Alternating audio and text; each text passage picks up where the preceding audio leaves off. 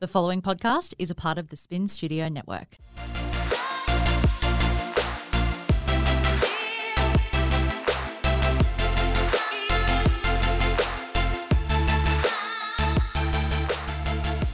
Welcome back to Flourish and Fulfilled. So, I am coming to you greatly refreshed after going to the Maldives over the last week or so since recording. Far out, it felt good to actually be able to travel again for the first time in what was it, like two or three years. And for those that are perhaps new to my page or listening to me, I used to travel a lot. And when I say a lot, maybe like once a month, I would head to either Adelaide or Bali or Indonesia or overseas, or definitely travel was a huge part of my life.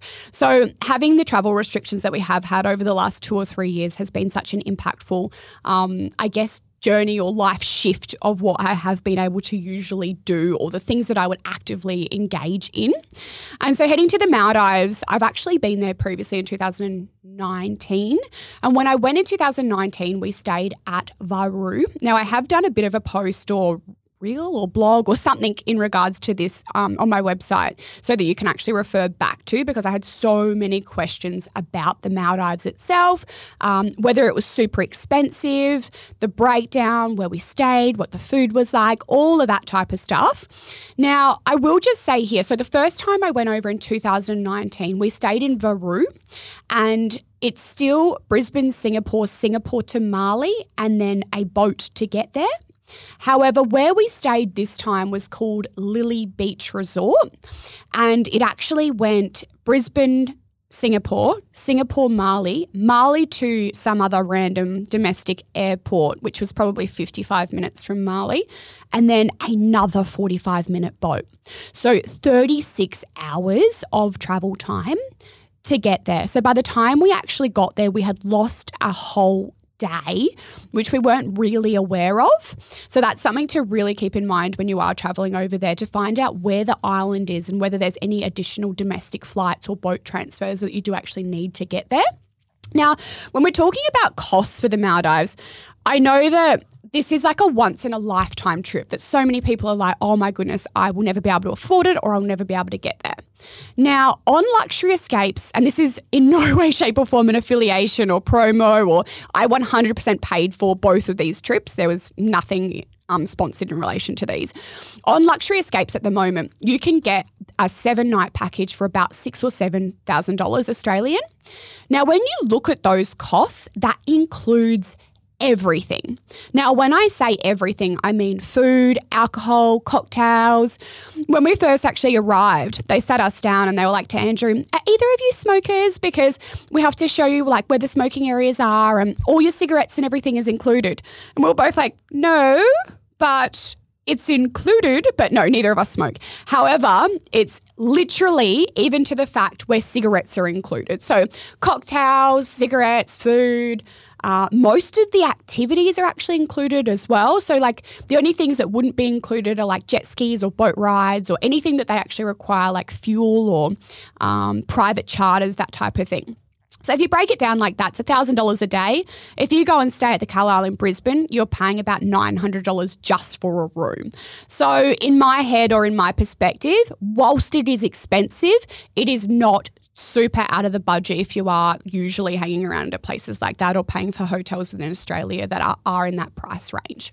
So that is the Maldives as a recap. Oh, and the other thing at the moment, uh, traveling, it was not as hard as what I thought it was going to be based on paperwork rat test, PCR tests, that type of thing. So I think we paid uh, $200 US to have a PCR to come back into Australia as a negative.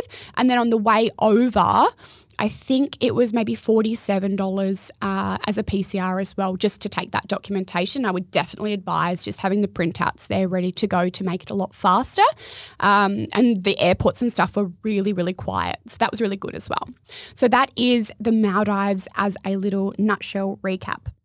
Now, the other thing that happened this week was I got my Invisalign, and at the start of recording this episode, I had them in, and I was literally like, with a lisp, spitting on the microphone. And my producer Adam was like, "Can you uh, take those out?" So I'm not. I'm not recording today with my Invisalign, but next time you hear me, I may have them back in if I can somehow sort out my lisp and my spitting. It'll be really great for me. Now, the first 24 hours of getting the Invisalign, I actually did a um, Q&A on my Insta, which was so interesting to hear people's perspectives of what it was going to be like or I don't know, I guess they're myths of Invisalign. And because I am such a novice as well, I went in so blind and I had, they have like little fixture knobs. I don't really know what to call them, that, but they kind of sit um, on your teeth that the plastic, um, like aligners or retainers, sit into so that they don't move or shift. And I had those put on, and an hour later, I had to go to a photo shoot. And oh my goodness, what a silly, silly move. My whole mouth felt like I had been punched. And for 24 hours after, I could not even speak or eat or talk. And then after that first 24 hours, it's fine. Like I've forgotten now that I've even got them in and it doesn't hurt at all and I can sleep fine. But those first 24 hours, if you are looking at getting Invisalign, probably don't organize a photo shoot within those first 24 hours. The other thing that I think was quite surprising is my Invisalign is only for my bottom teeth and my top teeth are actually veneers. So they're still doing the tops and the bottoms based on the fact that if you move your bottom teeth, then your top teeth will probably shift and alter according to your bottom as well. So they do suggest getting like tops and bottoms. And I'm doing like an express treatment plan, which is kind of like a condensed version in a four month period. So for only four months, my bottom teeth, I'm hoping, will be super straight. And then they just put like a metal plate or a metal wire at the bottom so they don't move again. Gain and I'm, yeah, I'm super pumped for that. And I guess I haven't really ever noticed my bottom teeth because my lip kind of sits over the top of it. But when you're dating a dentist, you got to have perfect teeth. So let's see how the Invisalign goes over the next four months. But yeah, I definitely don't have the aligners in today, and that's why I'm not spitting on the mic. Now, yesterday was also a massive milestone, I guess, in my parenting life uh, as to why I'm here today. So, my eldest, my firstborn, my baby, the one that made me a mum, turned 15. And that is huge. Like, he's six foot, he's so much taller than me, and he's like a proper man. He's a man child. And so, we bought him this bike. And I say this bike like that because it's some whiz bang bike that you're supposed to go up jumps or whatever he does with it. And we put it into the lounge room waiting for him to wake up. So I'm there at like 8 a.m., like, he's going to wake up real soon, real soon. Nope. 10 o'clock. Nope. And so we were both like, oh, stuff this. We'll just go in the pool and wait for them. So none of the kids had woken up yet. It's his 15th birthday. There's streamers, there's balloons. He's not waking up. 11.45, he like walks down the stairs sees his bike and he's like, oh, that's so sick. We're going to go riding all day. Bye. And we were like, oh, oh, oh. And so I literally grabbed him and was like, give me a birthday hug. And he's like, giving me a hug. And Andrew's like, smile. Andrew takes a photo of me hugging him and he's off on his bike for the day. And that is as innocent and as unthoughtful as the birthday morning went here I am uploading it onto Instagram, not thinking twice about how beautiful my 15 year old son is and how happy he is to wake up to a bike. No, no, no, no, no. Silly girl. By now, we should know that social media has a mad issue with me in a bikini near my son's. So it's interesting and it's so fascinating to me that it was that innocent and that like unthoughtful. There was nothing, no one who was in the picture or the scene in that morning thought twice about it. I was in a bikini, Andrew was in boardies. I don't even think Kai had a shirt on. Like, I, I, it was so innocent because my kids have never seen me as a sexual being or me in a bikini as anything other than normal. I walk around in a bikini every day. Um, if I'm in the shower, they would walk in and have a conversation and not look at me. It is just not a thing that has created a shameful um, cycle or narrative within our family of nudity. Anyway, so I uploaded that on onto Instagram, and within 10, 15 minutes, I had 400 comments on the post accusing me of child pornography, over sexualizing myself. I'm literally standing giving my son a hug. There is in no way, shape, or form anything else to that. I didn't even consider it when I uploaded it. And I cannot fathom that that's the connection or dots that somebody would draw to that photo. And it's interesting because I'd previously uploaded a photo of Aria and I maybe a week prior, and I'm in bikinis uh, as well, and I'm kissing her directly on the lips. I'm probably sitting in a more sexualized pose. I'm kissing her on the lips, but I don't know, because maybe she's a girl or for whatever reason, there is no hate on that post in any way, shape, or form. So it's interesting that mums and their sons cannot have the same bond that a woman and their daughters may have. It's just absolutely fascinating to me that there seems to be this horrible stigma in relation to how a son must be uncomfortable with their mum in a bikini or for whatever other reason. Anyway, I would also like to remind everybody here that I am I'm an IFBB pro. I literally stand on stage in a bikini for a living. And the bikinis are a lot smaller than the bikinis that I wear to the beach. And honestly, even if I was 100 kilos more than I weighed right now, I would still wear a bikini and I would still be happy with it and I would still hug my son in the exact same way. So, if you have a problem with me hugging my son in a bikini, that is definitely a you issue and unfollow. So, anyway, that's that's my rant on that for for Kai's morning birthday post. Now, last night, obviously being his birthday, we said to him, What do you want to do for your birthday? And other than go and ride his bike all day long and essentially not spend any time with us, he wanted to do a dinner. And his only request was like ribs or steaks and meat, basically. And so we were like, Yeah, cool. Who do you want to come? And he was like, Oh, dad and the twins and the girls. And we were like, Yeah, cool. Anyway, organized dinner. And I just forgot again that social media is so used to a breakup and it being a negative factor or that once parents break up, it's no longer appropriate for, for the parents to have dinner with their child for their birthday or whatever that looks like for people in a traditional sense. So we went to dinner for Kai's birthday, and Nath was there, and Andrew was there, and the twins were there, and Paris and Charlie were there, and Ryder was there, and we were all there and it was absolutely beautiful. And again, I just, it blows my mind that there's still this horrible stigma that our fathers or parents of our children can't actually be included in those beautiful events, which are so important for the kids. And driving home, Kai was like, Oh, mum, that was so good. Like, I'm so grateful. And it, it entirely is so about him for his birthday and what he wanted. Uh, and also the factor here as well is like I've known Andrew for 12 years and Andrew and Nath are friends. So it's like not a consideration where we're like, oh, that's not okay or that's not a thing. Because in my mind, Nathan and I have been broken up for years.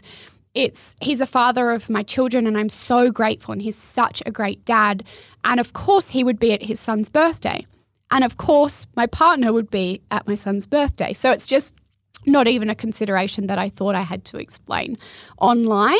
So, yes, they get along. Yes, I'm super grateful. Yes, they are both involved in the kids' lives, and there's never like any sort of negative connotations surrounding that. And I think that's so important that the kids actually see that interaction and see that as not only normal, but how to communicate moving forward, that it doesn't have to be a negative or doesn't have to be this horrible environment in which the kids feel like they're being pushed and shoved between houses or relationships or whatever that looks like for them, because it's definitely not the case for us. And yeah, it's we had a really beautiful dinner for his birthday and I can't believe my firstborn is 15. So that is crazy for me.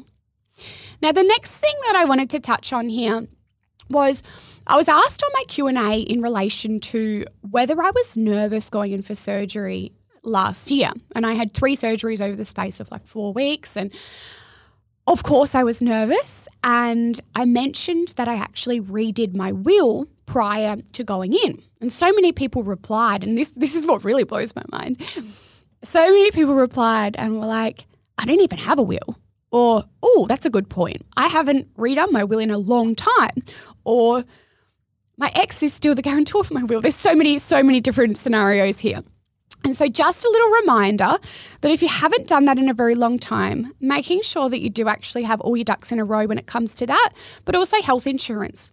So, it wasn't until that I had those surgeries that I actually realized that even though I was paying a lot in health insurance and private health, that it was essentially like dead money because the way that the policy that I had set up was um, created. It was created eight years ago when my needs were actually different.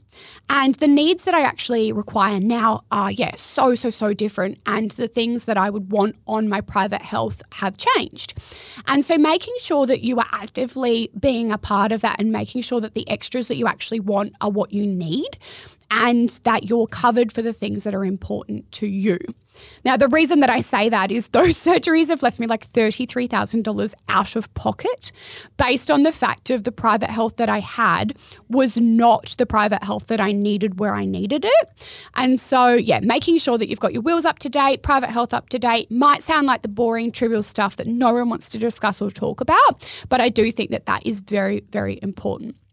Now, the other question that uh, came up yesterday was about budgeting and the app that I use. Now, the app that I use apparently has now got a whole bunch of like integrated issues with CommBank, which is who I bank with. However, that's the app that I use. And so I can only really give the feedback based on my personal experience. But I have got a whole episode relating to budgeting, but the app is called Money Brilliant. Um, but I would suggest that you did go and check out the whole episode in relation to budgeting and where you can um, cut down money, especially when I am talking about things like health insurance and, um, yeah, other things, is making sure that your policy is actually up to date. And when I say that, far out, like, even a simple switch with dental. Now that now that now that I've got Invisalign, um, a simple switch between uh, policies would have meant the difference per child. Remembering I've got like four kids. And the policy difference can be the difference between having $2,000 um, dental orthopedics per year versus $200 without even changing your monthly fee. So, just making sure that it's actually where you want to spend it is huge. Um, and it doesn't take very much time at all, depending on who you're actually with.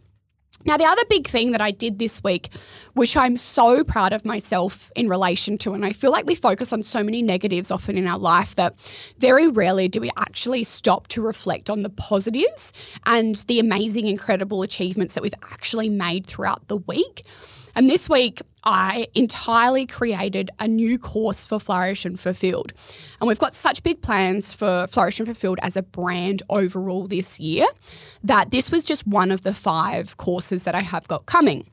And, the, and then I thought perhaps this would be a very interesting concept in relation to how I plan out the courses and course content from an educational standpoint for Flourish and Fulfilled to actually have a chat about. And so, since doing the Find Your Purpose course for Flourish and Fulfilled, I've since completed three different qualifications on top of that. And that's been probably 18 months of study. And I guess that's probably why I've been so bloody busy because all of my night times are spent online, either submitting exams or doing research or um, those big master prac weeks. That's like three week chunks at a time.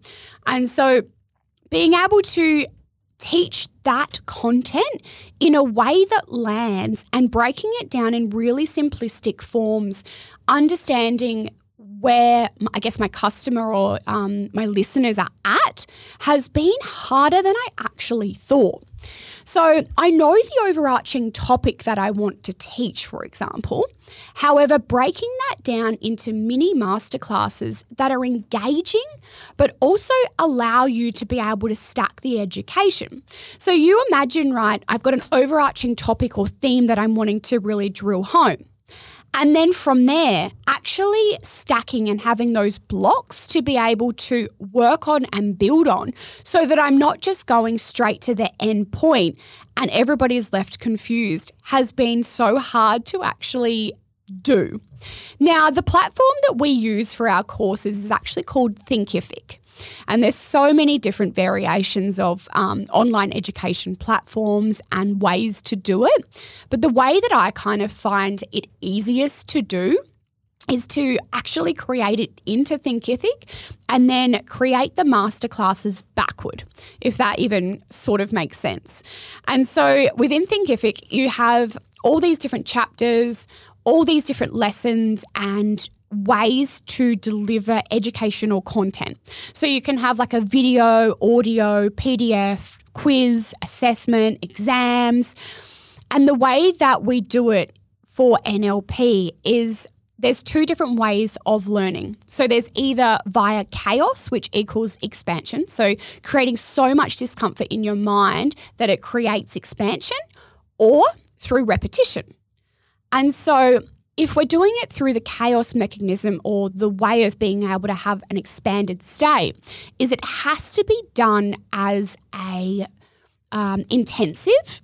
And the issue that we have with online self paced learning with that format is that if somebody wants to do self paced, they could essentially do like an hour a week or an hour a month or one hour here and one hour there. And that is not chaos. That's fitting into their schedule. It's not creating that expansion.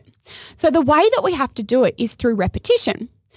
But again, doing that in a way that's engaging, fun, and in an online format has been so incredible for me as a teacher to be able to grow and educate myself of being able to create that repetition without it feeling like it is repetitive within the masterclasses and in different ways. So, an example of that is let's say we're talking about relationships or our self relationship and we're using the term a gentle startup. Now, a gentle startup is essentially starting a conversation that is with I feel statements instead of you statements. So, you is um, accusing and definitely puts the other person on the back foot and defensive, whereas the I feel statements come from a place of empathy. And the gentle startup tone or terminology, I have to then drop as a repetition over five times in order for the brain to actually make that connection. And so being able to do that in an e-course or an online format has yeah, it's been it's been such an interesting week of creating that course. Now the other factor to that as well is having that five to one ratio of negative feedback to positive feedback, such an important point to note here is the five to one ratio. So every single time you hear a negative feedback or something um, your partner or your friend or your coworker or somebody says to you as a negative, it actually takes five other positives to counteract that negative.